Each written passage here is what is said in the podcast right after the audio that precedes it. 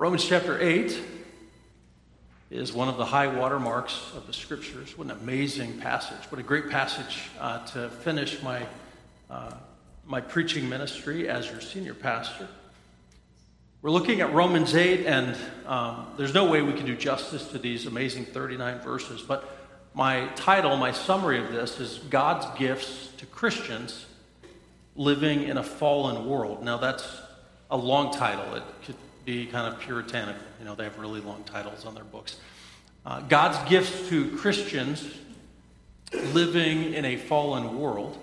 And I hope by the end of the message you feel like we have at least uh, teased a little bit of the content that's there. And there is hardly a more encouraging passage of Scripture in the entire Bible, and it comes an appropriate time in the book of Romans as we've been studying. I want to do just a quick review of where we've been. I'm giving a quick and dirty outline. That means it's not entirely accurate. We're not taking a lot of time, but just where have we been and how does it get us ready for what we're doing today? Romans 1 through 3, we essentially have condemnation. Remember, the Apostle Paul has said that all of us are sinners. He says there are pagan sinners, there are idolaters, Gentiles and uh, they have come short of the glory of God. And then there are religious sinners, the Jews. Uh, although they have the law, they are as sinful as anyone. So then, chapter 3 says, All of us are sinners. Uh, all of us have gone our own way. There is no one who is seeking after God, no one is doing good. So he leaves us in condemnation, but he does that wounding so he can bring the balm of the gospel in Romans 4 and 5. Romans 4 and 5, you have, especially in chapter 4, the end of chapter 3, you have really the encapsulation of the greatest teaching on uh, justification that we have anywhere in Scripture. That we are saved not by works, not by the law, not by our effort, but we are saved by faith alone, in Christ alone, because of all He has done on our behalf. So we studied what it means to be saved in Romans 4 and 5. Then Romans 6 through 8 talks about our, our sanctification. I'm using a lot of Christian words today. All right, justification means how can a lost person uh, be forgiven and be right with God. Sanctification means how can a flawed Christian grow? How can we mature? How can we become more holy and less sinful? More like Christ and less like our old selves? And Romans 6, 7, and 8 teaches that. Now, let's lean into that a little bit further and, and break that down. I think it will help us uh, be ready for what's coming in Romans 8. Romans 6 basically tells us that obedience is possible. Should we continue sinning so that grace may abound? If, if we're saved by the work of Christ and not by our effort, then maybe we shouldn't try at all. Even as Christians, maybe we should just keep on sinning. The more I sin, the better God looks because He can forgive me again and again. Paul says, God forbid. May it never be. That's not the way Christianity works. He says, obedience is possible because you haven't only been clothed in the righteousness of Christ, justification but you have been inseparably united to Christ. You're a different person. So you're united to his death, and therefore you don't have to continue sinning. You're united to his resurrection, and therefore you can walk in newness of life. He says that obedience is possible, even necessary. So, although you are saved by faith, all through grace, all the gift of God, you are saved in order to work, in order to serve the Lord as a Christian. Obedience is possible. Then we come to Romans 7. And uh, many of us feel like Romans 7 is kind of our biography. This is kind of where we are living now. In Romans 7, uh, the Apostle Paul talks about his attempts to obey and grow.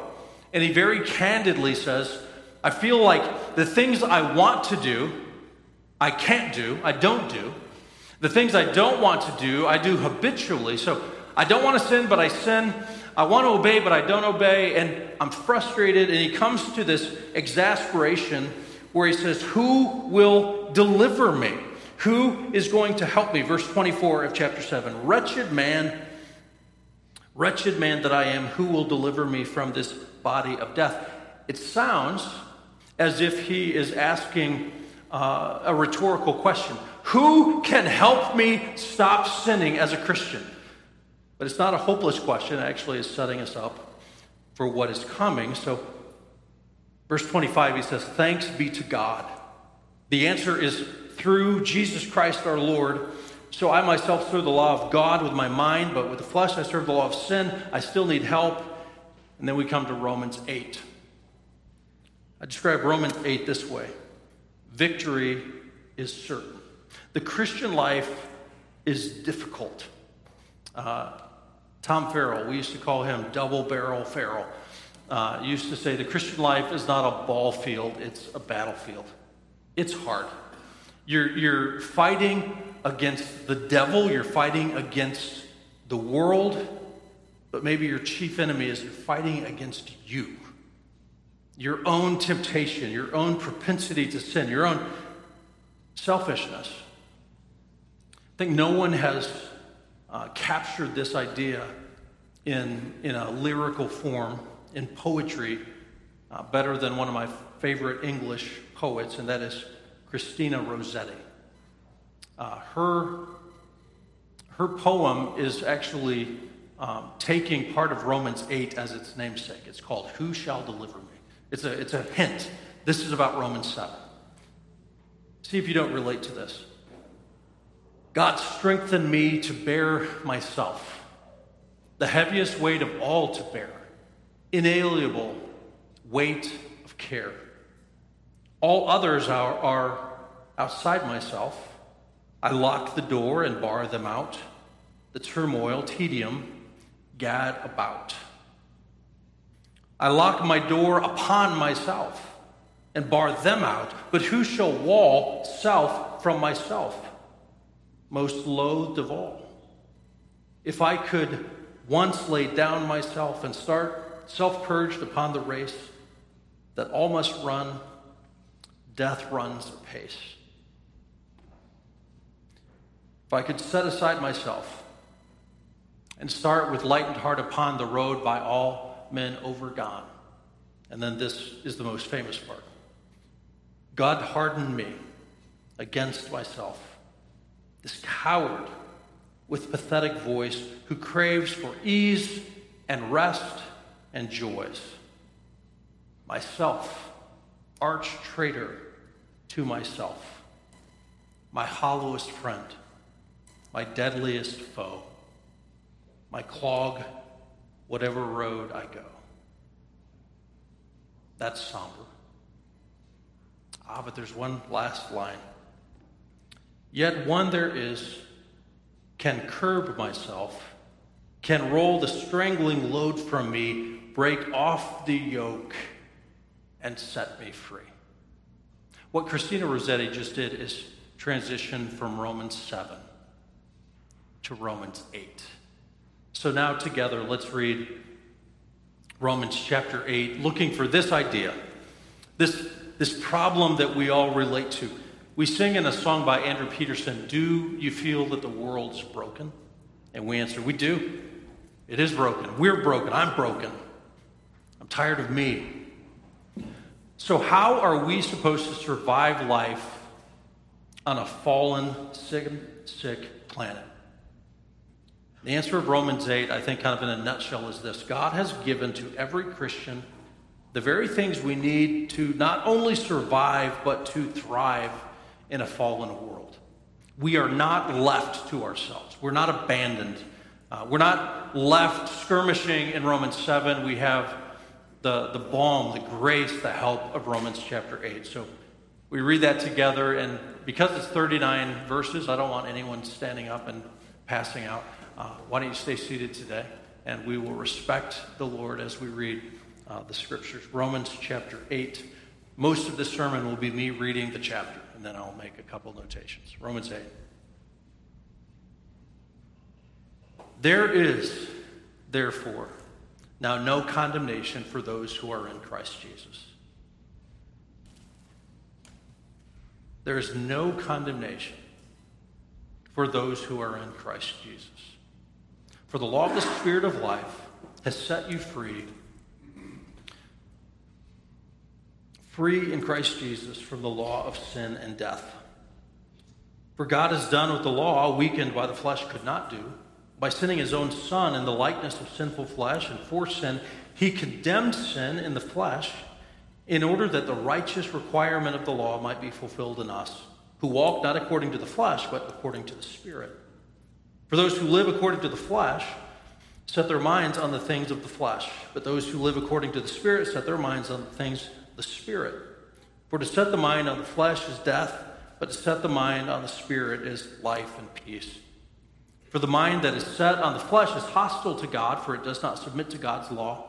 Indeed, it cannot. Those who are in the flesh cannot please God. You, however, are not in the flesh, but in the Spirit, if in fact the Spirit of God dwells in you.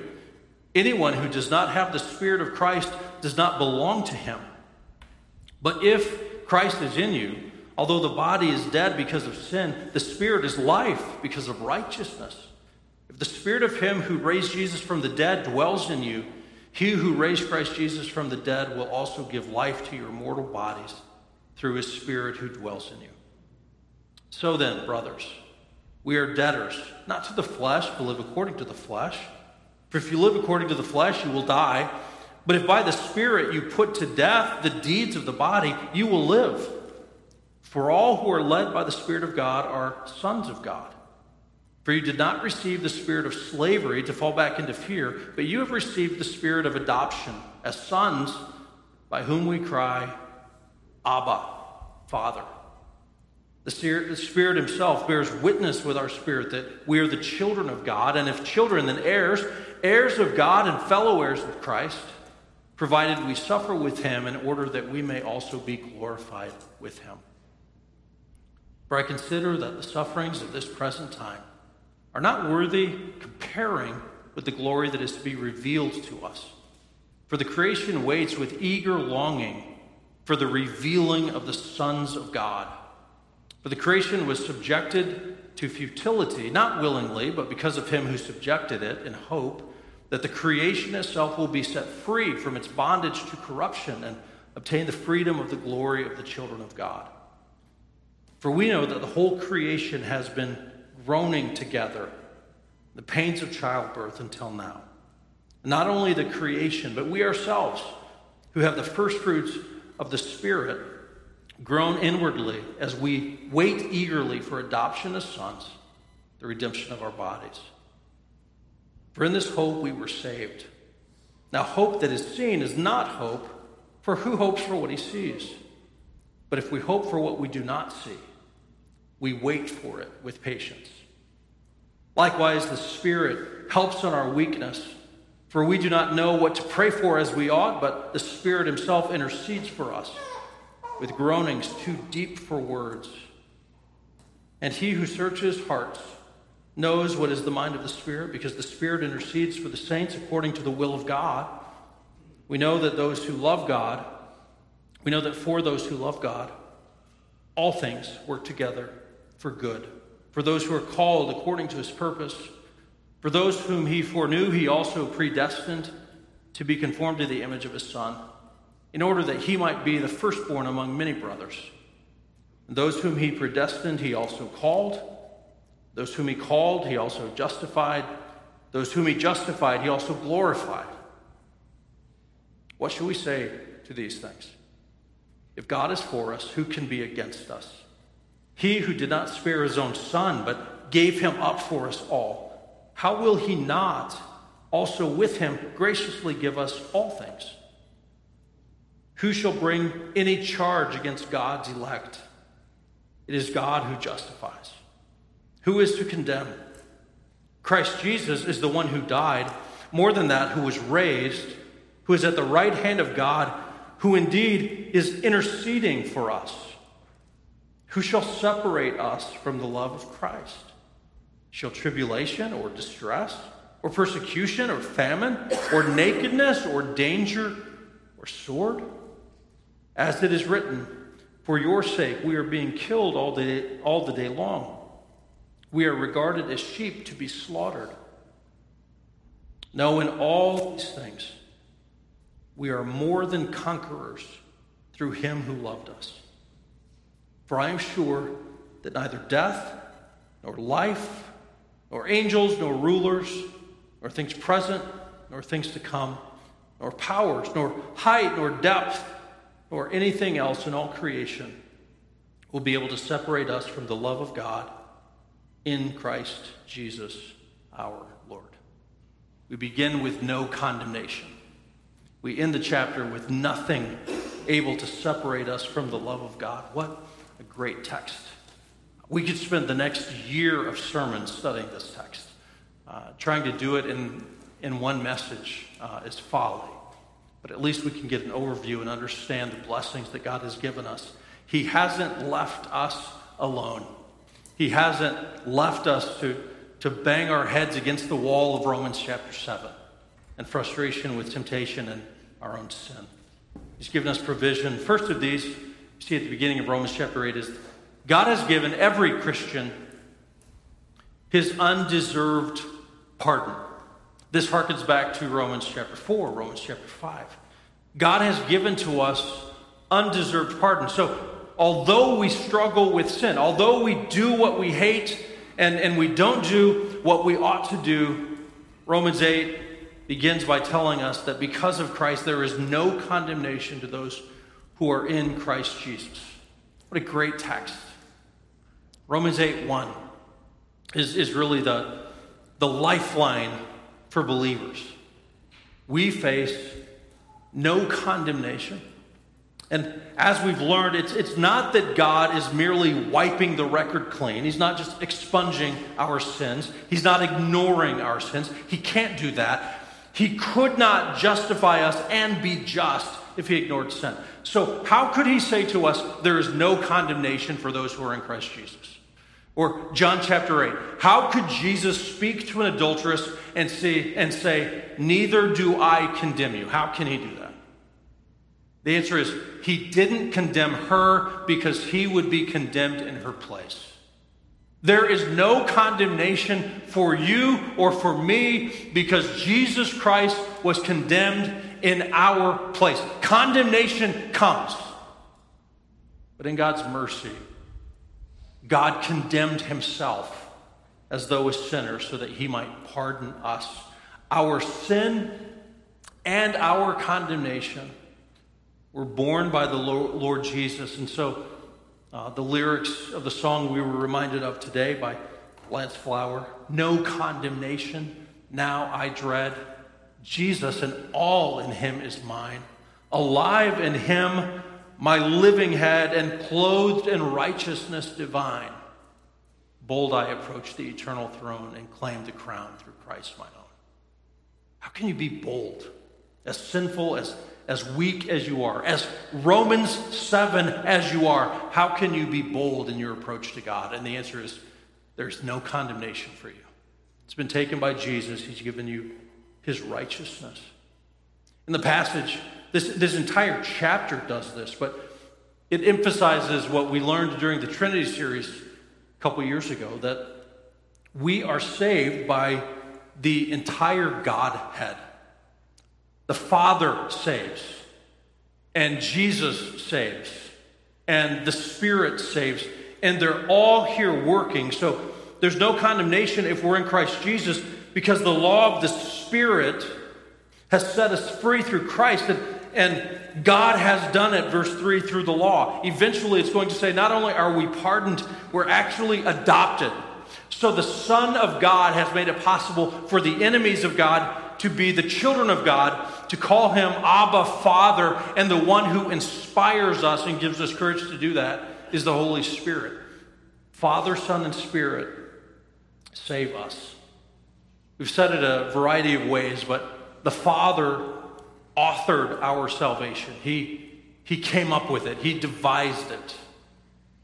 The Son accomplished it. The Son is the one who came to earth and lived a perfect life on our behalf, and then died a terrible death on our behalf, and then rose again on our behalf.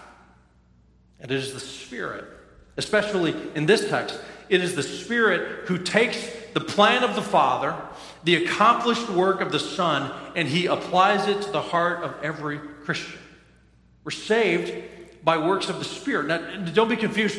Jesus died for us, Jesus suffered for us. We're not saying that the Father shed his blood or the Spirit shed his blood. No, Jesus saves. But all of them are working together in, in this great collaboration, in, in this, great, this great covenant together so that we might be born again. God has given every Christian his undeserved pardon. There is no condemnation for us. The passage goes on, and I'm summarizing. Um, I'm, I'm summarizing insufficiently, but summarizing nonetheless. God has given every Christian his indwelling spirit. We've talked about the spirit, and, and we have here this discussion of this battle that rages. It reminds us of Galatians 5 what Paul was talking about, that the tension in his heart, the tension in his conscience, is that you are, are fighting your flesh, you're fighting the residue of your old man. So you're still prone to wander, you're still prone to sin, but you're now indwelt by the Spirit of God. I said a few weeks ago, you are now a duplex. As a Christian, you're a duplex. You, you have your flesh living in you, and, and you're very aware of it, you say, I'm not aware of it, then, then you're not resisting it. Okay, your flesh is tempting you. But now you have a new nature. The Spirit of God has come to take up residence in you. He lives in you, and He is in the process of changing you. He, he doesn't only pardon you, He doesn't only bring forgiveness of sins, but He wants to bring freedom from sin. He wants you to walk in newness of life, and He actually enables you to do it. Remember all that the Latin sentences we considered a month ago, maybe? That, that Adam was able to sin or able not to sin. Once he fell, then, then all of humanity was not able not to sin. Until you become a Christian, until you have new life. And now you're, you're in a state similar to Adam's. You can sin, but you can also refuse to sin. By the grace of God, by the power of the Spirit, you can obey. The Spirit helps in that way. So he resists the flesh and assists us until the day comes when finally we don't have to deal with temptation. We don't have to deal with our flesh. We put it all off. We're in the presence of the Lord. Again, there's, there's way more meat here than I can even pretend to adequately cover today. God has given every Christian his indwelling spirit. Every Christian. Every Christian. If you don't have the Spirit of God dwelling in you, you're not a Christian. I remember witnessing to someone uh, when I was in grad school. Working in a warehouse, and there was a brother in Christ who was uh, Pentecostal.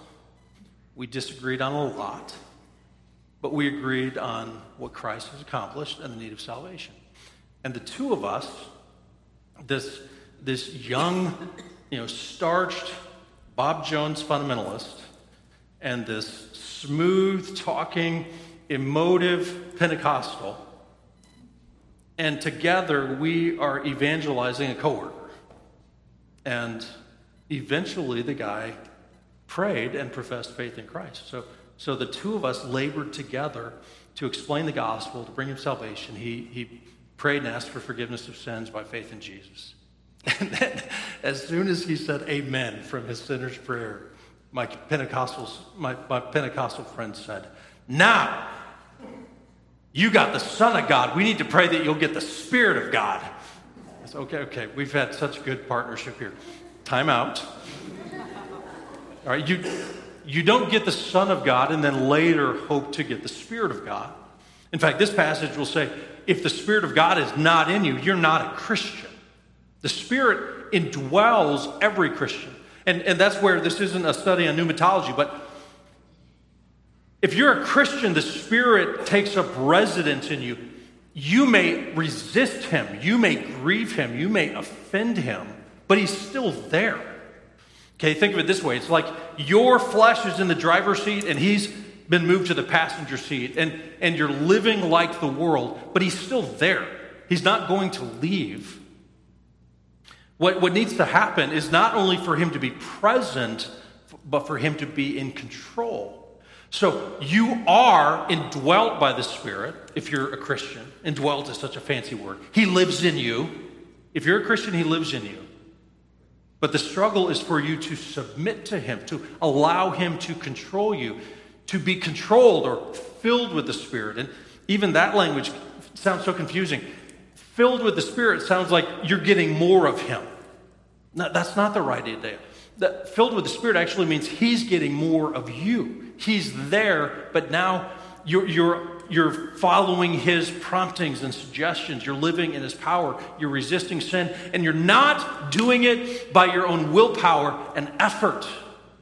You're doing it by the power of God through His transforming Holy Spirit who is in you. The Spirit is the key this is transformational truth. The Spirit is the key to Christian living. I mean, scripture memory is necessary, prayer is necessary. But you need divine enablement. And when the scripture talks about an obedient Christian life or a victorious Christian life or a growing Christian, again and again and again and again, it emphasizes the Spirit of God. Now, we conservative Christians are so reactionary to Pentecostalism that we almost act like the Holy Spirit isn't there, as though we weren't present. We don't know how desperately we need Him.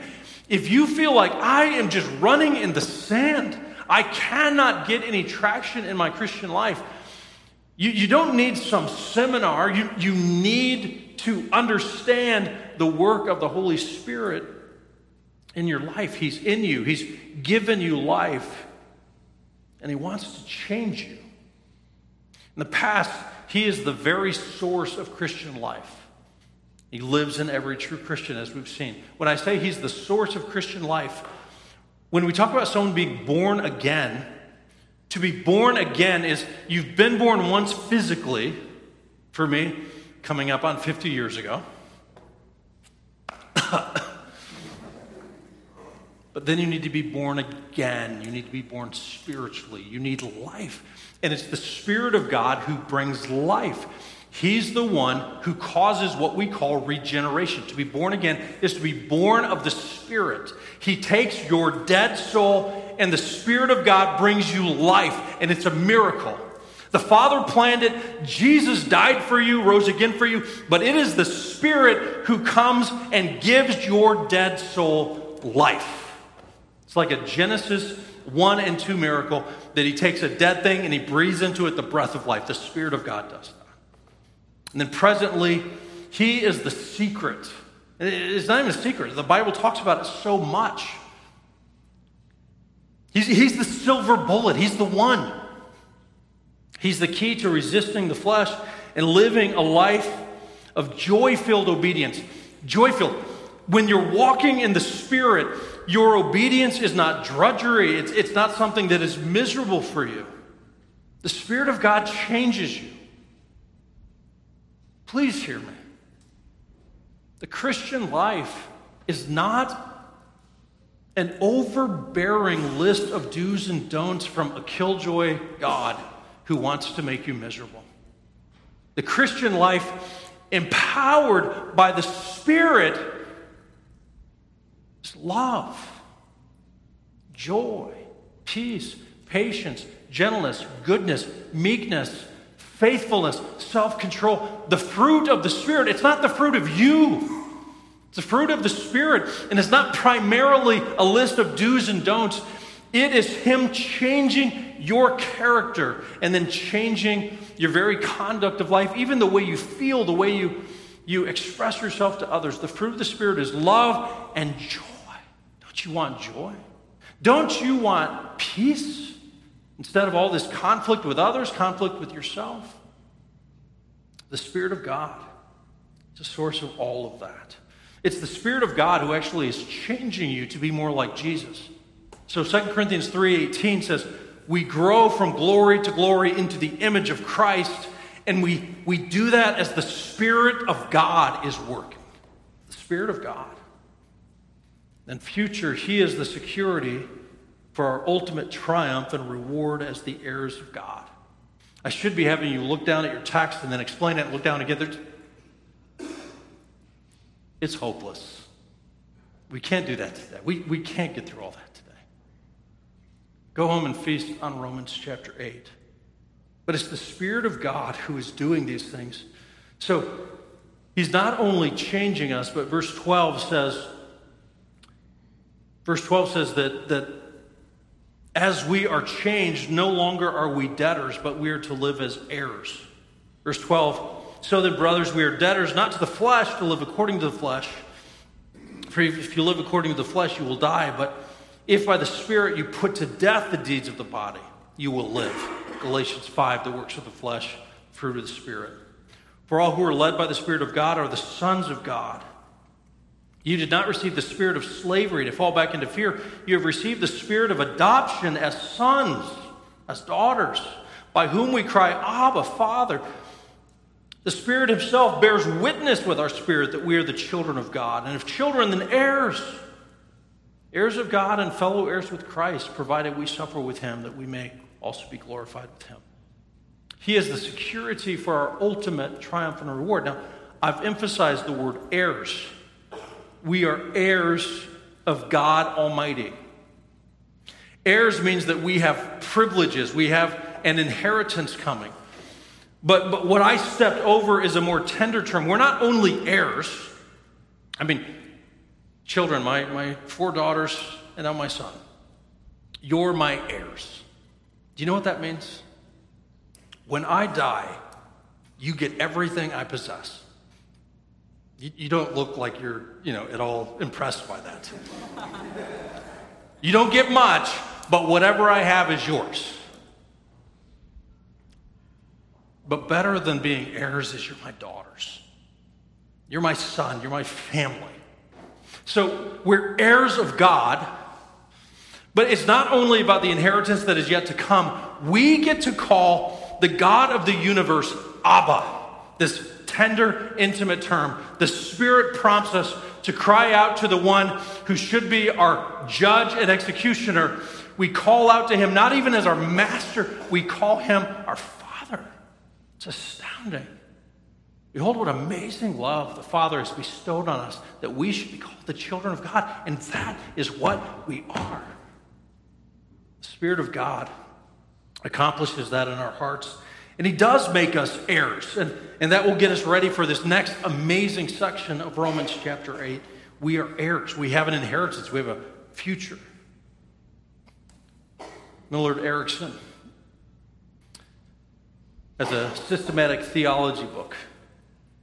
Um, most of my theology books were written by Presbyterians. I believe this one is written by a Baptist. Says the Holy Spirit is the point at which the Trinity becomes personal to the believer. We generally think of the Father as transcendent and far off in heaven. Similarly, the Son seems far removed in history. And in a sense, the Son is removed, He's left.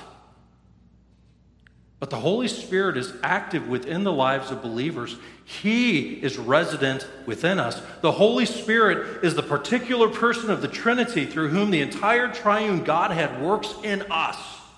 You know, we're very mindful of the Father and the Son, but the Spirit is the one through whom they are doing their work.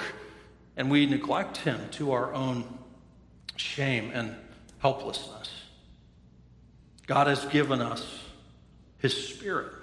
So he's given us pardon. He's given us his spirit to live in us, to change us, to grow us. Along with that, he's given us this next section. He has given every Christian his incomparable glory. He's given us his glory. You say, well, I, feel like we don't have that yet. Well, you, you don't. You know, if you're glorified, I am highly disappointed. All right but it is so certain that it is spoken of as though it's already been resolved.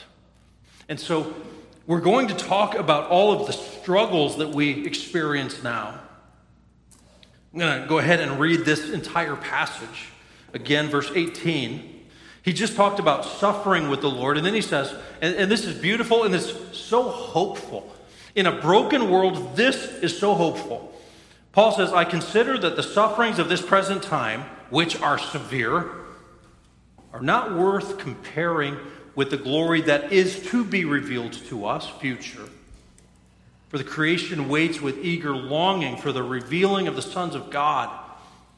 For the creation was subjected to futility, not willingly, but because of Adam. You know, Adam is the one who broke everything. Creation got dragged into it, so not willingly, but because of him who subjected it, in hope that the creation itself will be set free from its bondage to corruption and obtain the freedom of the glory of the children of God. All, all creation is going to be redeemed by the second Adam when Jesus comes. For we know that the whole creation has been groaning together in the pains of childbirth until now. Childbirth says, there's pain now, but there's, there's a reward coming. It will be worth it, he says. Be worth it when we see Jesus. Verse 23 not only the creation, not only the creation, but we ourselves who have the first fruits of the Spirit, we still groan inwardly as we wait eagerly for adoption as sons, the redemption of our bodies. You get that? Christians who are indwelt by the Spirit and longing for, for the final redemption when sin is dead, when we get a new body, we still live in this world groaning. Christians groan, but we groan with a hope that Jesus is going to set it all straight. He says that hasn't happened yet. It's hope, it's future. Otherwise, we wouldn't be waiting and hoping. Verse 26 likewise, the Spirit helps in our weakness, for we do not know what to pray for as we ought, but the Spirit Himself intercedes for us with groanings too deep for words. Remarkable. The Spirit Himself is groaning with us. His empathy. It's not powerless.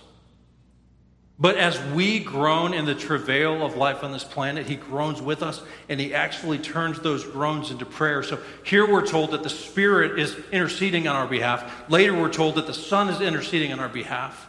How encouraging is that? There is this divine prayer meeting in the, in the triune God.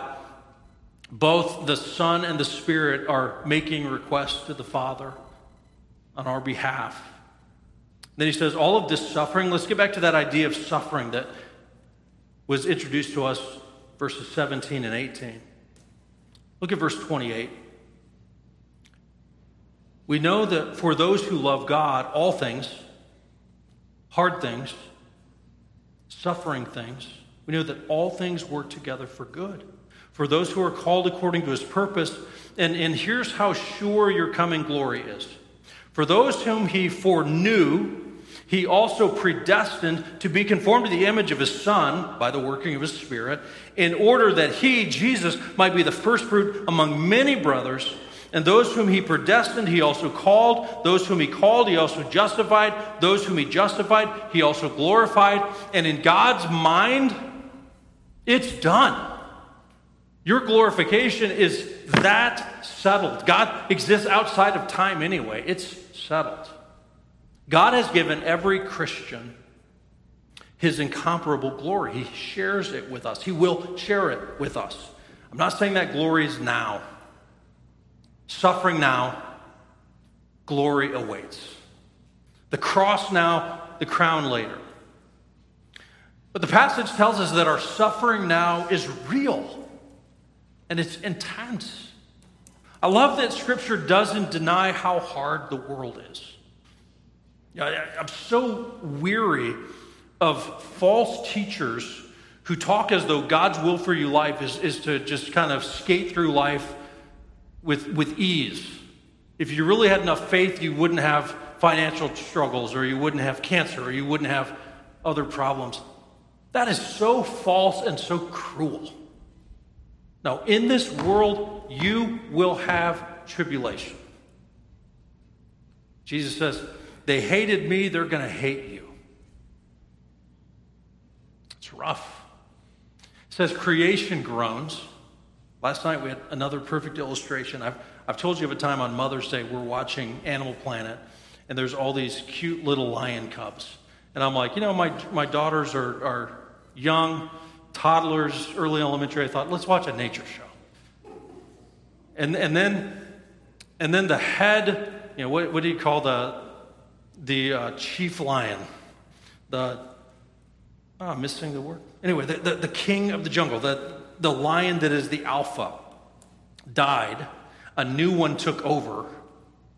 And the show explains the first thing that, that the new head of that uh, lion group does is kill all the cubs so that he can have his own breed, his own children. So now we have all these animals dying, and my girls on Mother's Day are there in tears watching these animals be crushed. Uh, I'm reminded of that because last night they're watching Nature Show again, and there's a snake, and he catches a mouse or something, and, and we watched him eat it all. And creation groans, ladies. That's the world we live in. It is red of tooth and claw. But it's not only creation that groans, Christians groan. We feel it. In fact, that Andrew Peterson song we sing, Is All Creation Groaning? It is. We are. Then even the Spirit of God groans with us. My understanding of that is, as I said, it's empathy. We groan, and because of his love for us, because of his ministry in us, he's groaning as well. But the difference is our groanings are confused.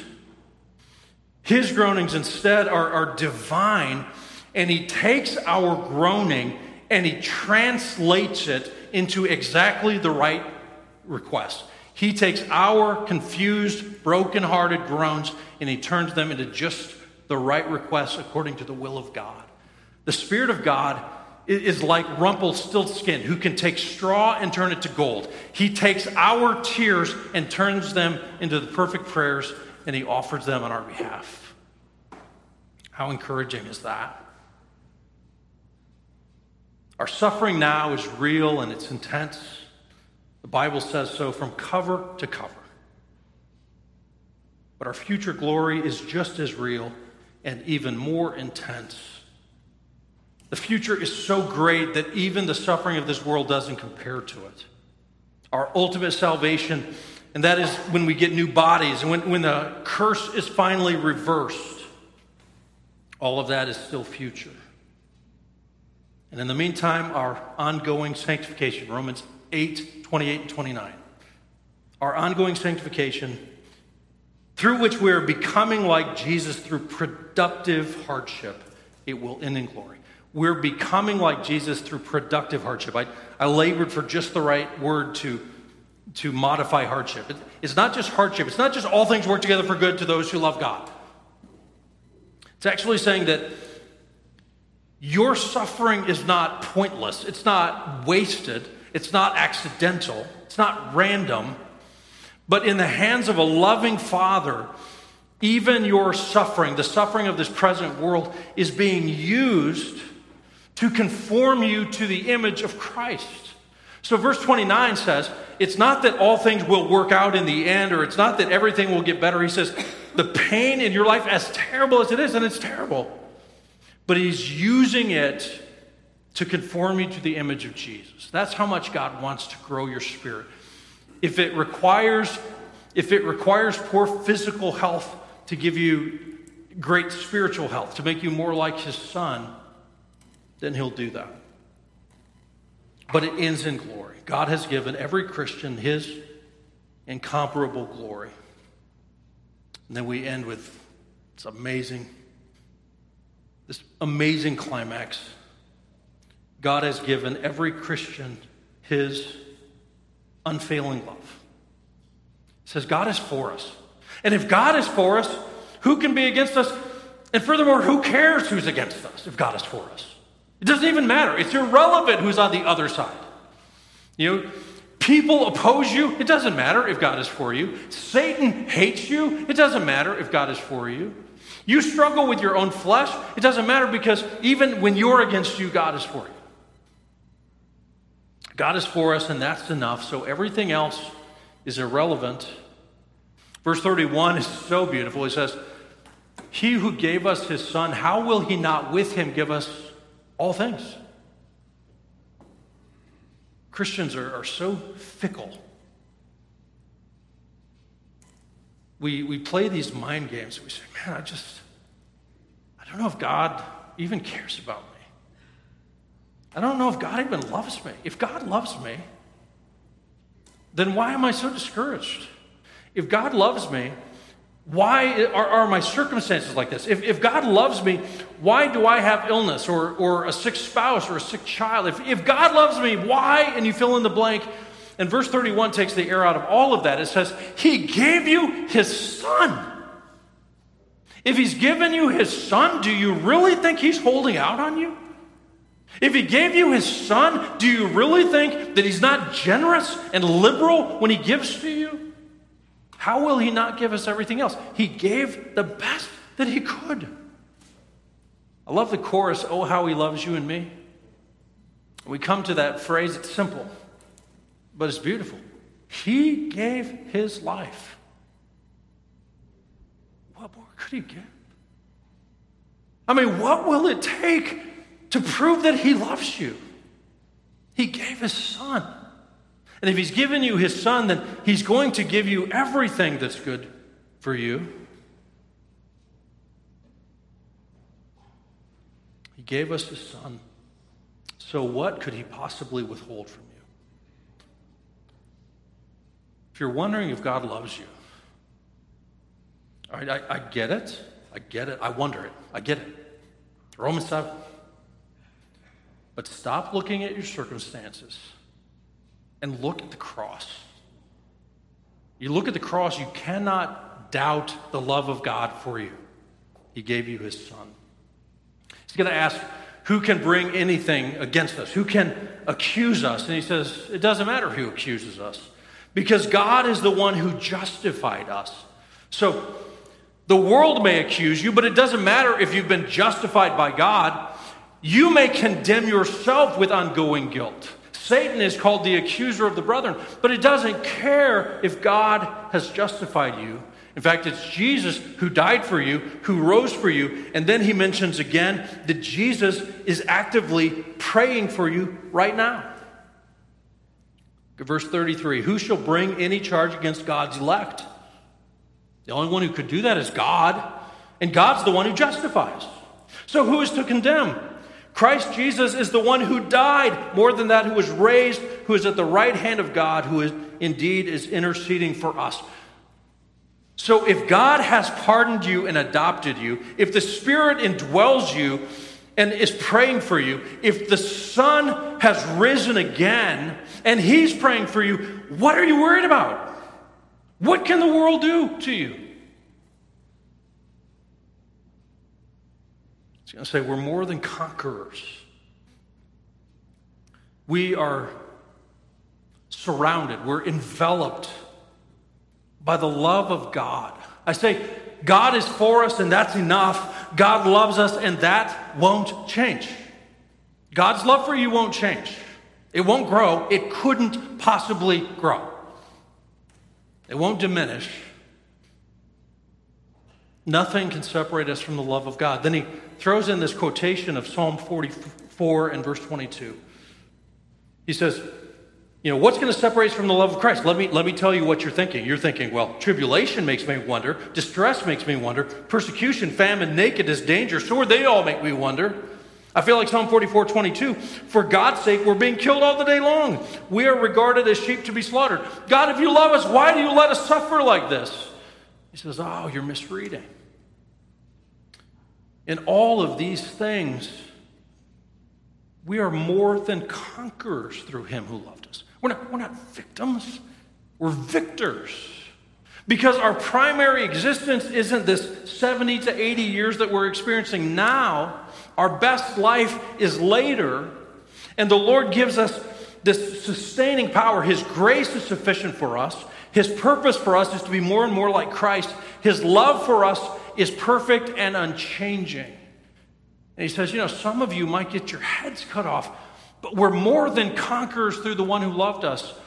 And the fact that you suffer doesn't mean God doesn't love you.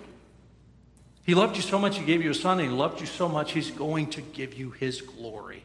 God wins, and you and I get to participate in that. So he ends now not with a question about what can separate us from the love of God. The answer was nothing. But now he ends with an affirmation. For I am sure that neither death nor life, angels nor rulers, things present nor things future, nor powers, nor height, nor depth, nor anything else in all creation will be able to separate us from the love of God in Christ Jesus our Lord.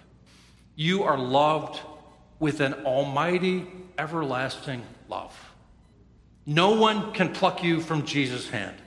And, and if they could, nobody can pluck you from the Father's hand. You are safe and secure in the love of God. Adequate treatment of Romans 8? No.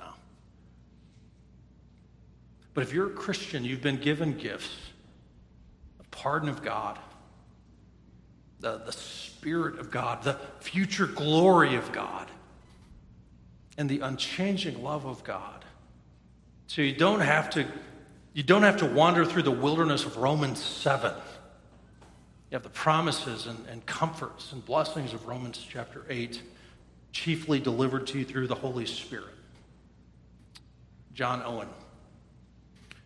John Owen would write The doctrine of the Holy Spirit is one of two areas of doctrine on which everything else is built. It's actually a great uh, completion of our study in Romans. Two areas of doctrine on which everything else is built the giving of his Son for his people, and the giving of his Spirit to his people. That's Romans. God gave his Son for you, God gave his Spirit to you. And you're not just trying to survive in a broken world, you're, you're able to thrive. You have purpose. You can obey. You can serve Him with joy. You can endure persecution and hardship with hope.